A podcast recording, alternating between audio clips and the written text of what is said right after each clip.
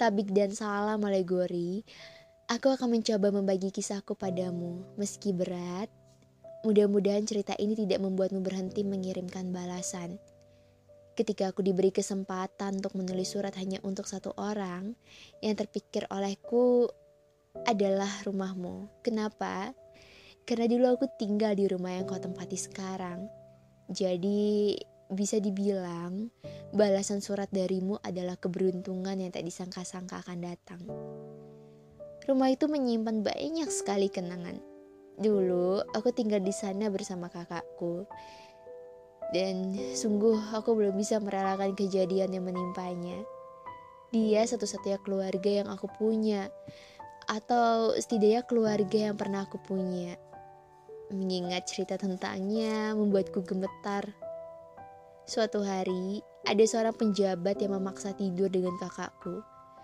Ia mengiming-imingi sejumlah uang yang nominalnya cukup fantastis. Kakakku yang bekerja sebagai sekretarisnya menolak. Penjabat itu pemaksa. Ia pikir dengan uang dan kekuasaan tidak boleh ada yang lolos dari genggamannya.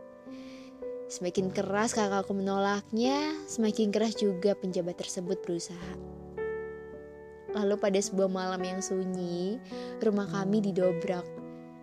Kakakku menyuruhku bersembunyi di lemari baju. Ia meyakinkanku kalau semuanya akan baik-baik saja.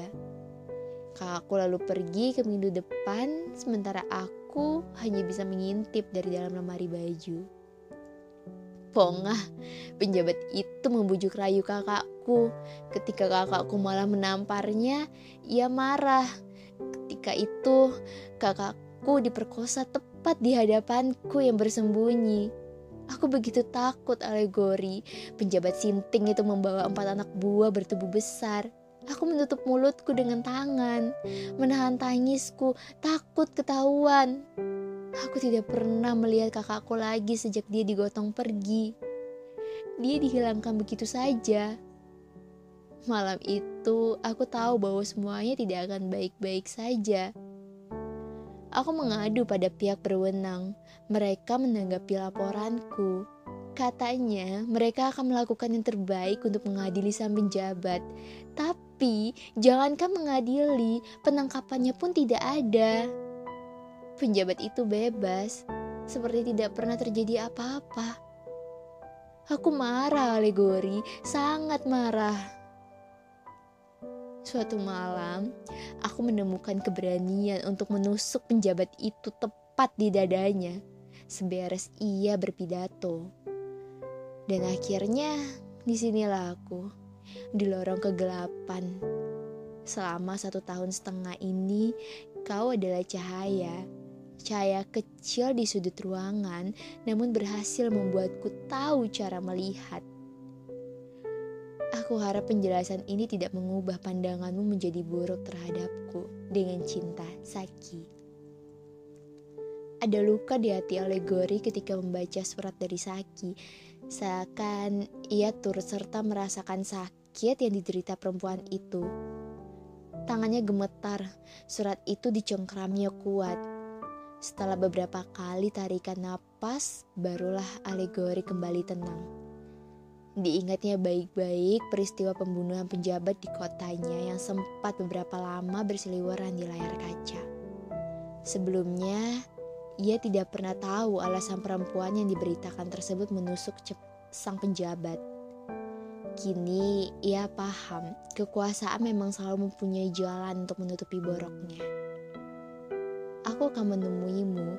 Aku tahu untuk menyeberang ke penjara yang kau diami butuh modal banyak tapi aku akan dan harus menemuimu. Jangan tanyakan kenapa perasaanku bilang begitu. Dengan hormat alegori. Satu hari telah berlalu semenjak surat alegori diterima oleh Saki di salnya yang gelap dan dingin. Itu artinya sudah satu bulan lewat sejak alegori mengirim surat. Saki sedang membaca buku di atas ranjangnya yang jauh dari kata empuk. Ia membaca diterangi cahaya redup dari luar sel, dari lorong panjang yang menjembatani banyak sel lainnya. Sipir Agustin lalu mengetuk teralis. Saki menelungkupkan buku di pangkuannya. kau dapat tamu, ucap sang sipir. Siapa? Tanya Saki. Pertanyaannya lebih ke arah memastikan. Ia tahu kemungkinan hanya ada dua orang yang akan mengunjunginya.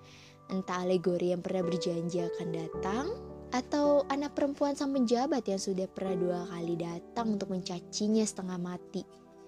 Dan jika yang datang adalah anak perempuan sang penjabat, Saki lebih memilih untuk melanjutkan baca buku. Entahlah, laki-laki, jawab sipir Agustin. Senyum Saki terbesit. Ia berdiri dari duduknya.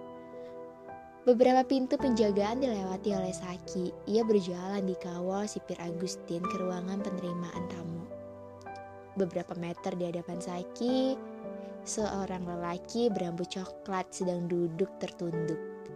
Seki berjalan mendekat, kemudian duduk di depannya membuyarkan lamunan lelaki itu. Mereka terpisah kaca tebal, kaca yang menjadikan ruangan Saiki dan ruangan lelaki berambut coklat itu bagikan dua dunia yang berbeda. Diangkatnya gagang telepon, satu-satunya penghubung dengan dunia di depannya.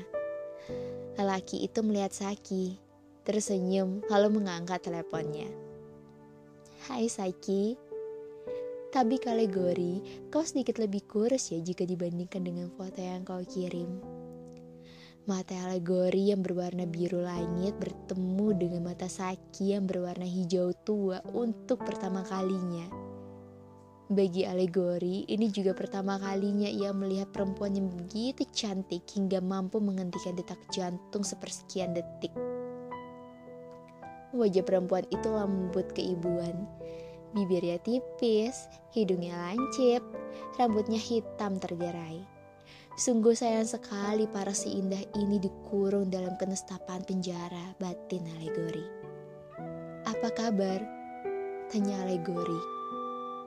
Hmm, selalu berusaha untuk lebih baik.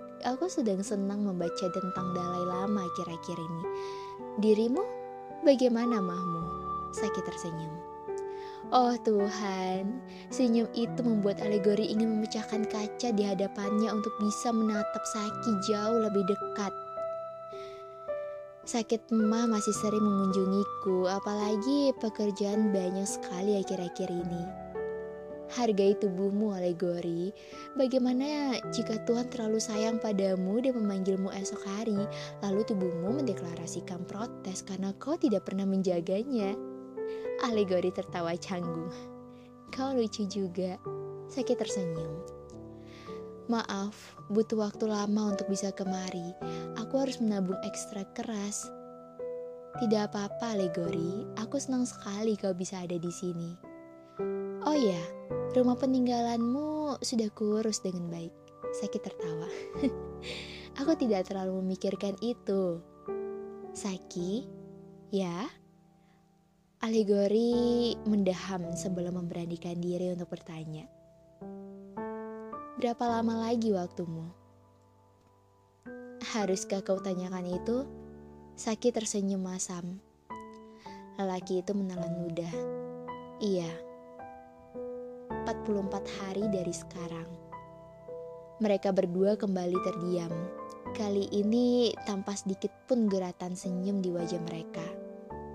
Kau begitu nyata, alegori, meski hanya lewat surat, kau dan buku adalah tiket kemerdekaan pikiranku dari penjajahan raga yang sedang aku alami. Ucap Saki lirih. Kau pun Saki, bulan demi bulan, suratmu membuatku menghargai hidup ini. Kadang saat senja datang dan aku masih dalam perjalanan pulang atau duduk di beranda rumah, aku berharap kau bisa melihat senja yang sama Aku selalu melihatnya, alegori. Aku selalu melihat apa yang kau tulis. Di sini, jawab Saki sambil menunjuk jantungnya sendiri. Perlahan alegori menempelkan tangan kirinya di kaca. Saki menempelkan tangan kanannya di atas tangan alegori. Kedua tangan mereka terpisah sebuah kaca tebal, namun mereka seakan saling berpegang erat. Detik itu jiwa mereka berdua saling berpelukan. Seki tertunduk dan menintikan air mata. semua gegap gempita pertahanannya runtuh begitu saja di hadapan alegori. Bukan karena Saki lemah, tapi karena perempuan itu merasakan telah menemukan tempatnya bersandar untuk menumpahkan segala gundah. Sayangnya, keadaan tidak berpihak padanya. Saki, jangan menangis. Kuatlah seperti kau menguatkan aku, ucap alegori lembut. Perempuan itu menyeka air matanya, ia lalu mengangguk dengan senyum. Bel berbunyi Waktu habis, sipir Agustin memandang dua manusia di hadapannya dengan penuh duka sebelum akhirnya mengiring Saki pergi.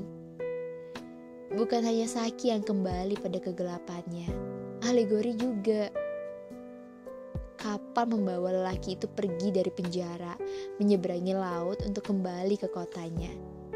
Angin laut membelai rambutnya, wangi garam menghinggapi hidungnya lelaki itu terpejam, lantas menggeram. Biasanya, ia menyukai suasana yang disuguhkan laut.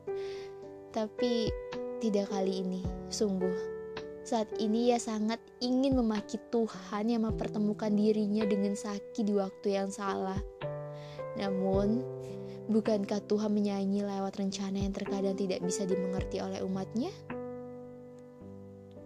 Satu bulan berlalu sejak alegori mengunjungi Saki, lelaki itu menabung mati-matian agar bisa kembali menyeberang ke pulau tempat Saki di penjara. Namun apa daya, dengan gajinya yang kecil, yang bisa ia lakukan hanyalah meminjam uang dari teman-temannya di tempat kerja. Di sebuah sore kelabu, amplop surat berwarna orange lusuh tiba lagi di beranda rumah alegori, mungkin ini akan menjadi surat terakhir dariku. Jaga dirimu baik-baik. Terima kasih karena sudah menjadi cahayaku selama ini.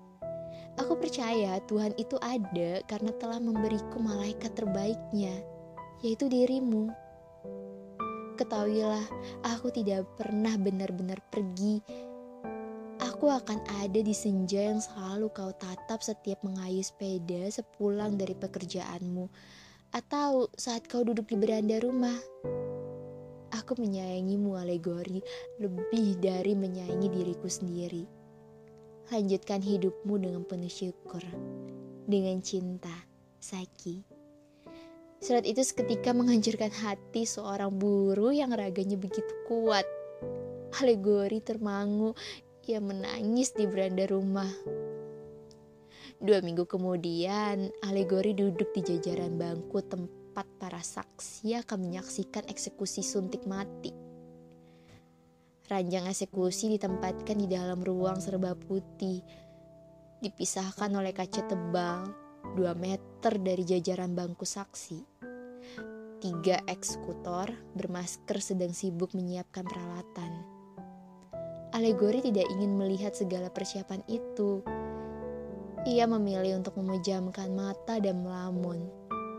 Kaki kanannya terus mengetuk-ketuk lantai, pertanda gugup yang tidak bisa hilang.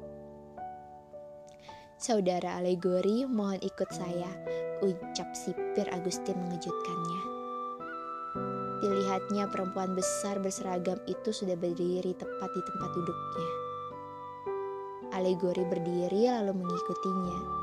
Permintaan terakhir saudari Saki adalah bertemu dengan Anda jelasnya. Alegori terus mengikuti langkah sang sipir melintasi lorong panjang. Ia berhenti di depan sebuah sel. Seorang perempuan keluar dari teraris. Dituntun oleh pemuka agama yang baru saja selesai membacakan doa pengampunan untuknya. Alegori dan Saki saling berhadapan. Mereka tidak mampu berkata apa pun. Dua anak manusia itu berlari di kedekapan satu sama lain. Untuk pertama dan terakhir kalinya mereka berpelukan. Untuk pertama dan terakhir kalinya bibir mereka bertemu. Alegori luruh. Ia menangis. Alegori, jangan menangis. Kuatlah seperti kau menguatkan aku. Bukan air matamu yang ingin kulihat untuk terakhir kalinya. Tersenyumlah, karena Tuhan sudah mempertemukan kita berdua. Ujar Saki sambil menyentuh pipi lelaki itu dengan kedua tangannya. Dengan berat hati, sipir Agustin memisahkan Alegori dan Saki. Waktunya telah tiba. Alegori duduk di hadapan Saki yang berbaring di atas ranjang eksekusi. Tatapan mereka kembali bertemu Saki sebisa mungkin tersenyum menelan segala pahit perasaannya bulat-bulat. Alegori pun begitu. Bibirnya mengucap, Aku menyayangimu dari balik kaca tebal. Walau sakit tak bisa mendengarnya, kata-kata alegori membuatnya tahu bahwa ia tidak sendirian. Alegori terus menatapnya, menemaninya. Perlahan, Saki menutup matanya segalanya berakhir kecuali perasaan mereka. Tak kala matahari hampir tiba di peraduan, alegori mengayuh sepedanya. Angin berdesir membelai rambut, membentuk nyanyian surgawi di telinga. Alegori mengingat baik-baik wajah cinta sejatinya. Ia sama sekali tidak mengutuk ketiadaan Saki. Ia justru mensyukuri pertemuan mereka yang ya meski tidak lama, namun mampu mengubahnya menjadi manusia yang lebih baik. Alegori lalu tersenyum, dipandangnya senja yang menguning di ujung kota. Kau benar, aku bisa merasakanmu. Kau tidak pernah benar-benar pergi, Saki.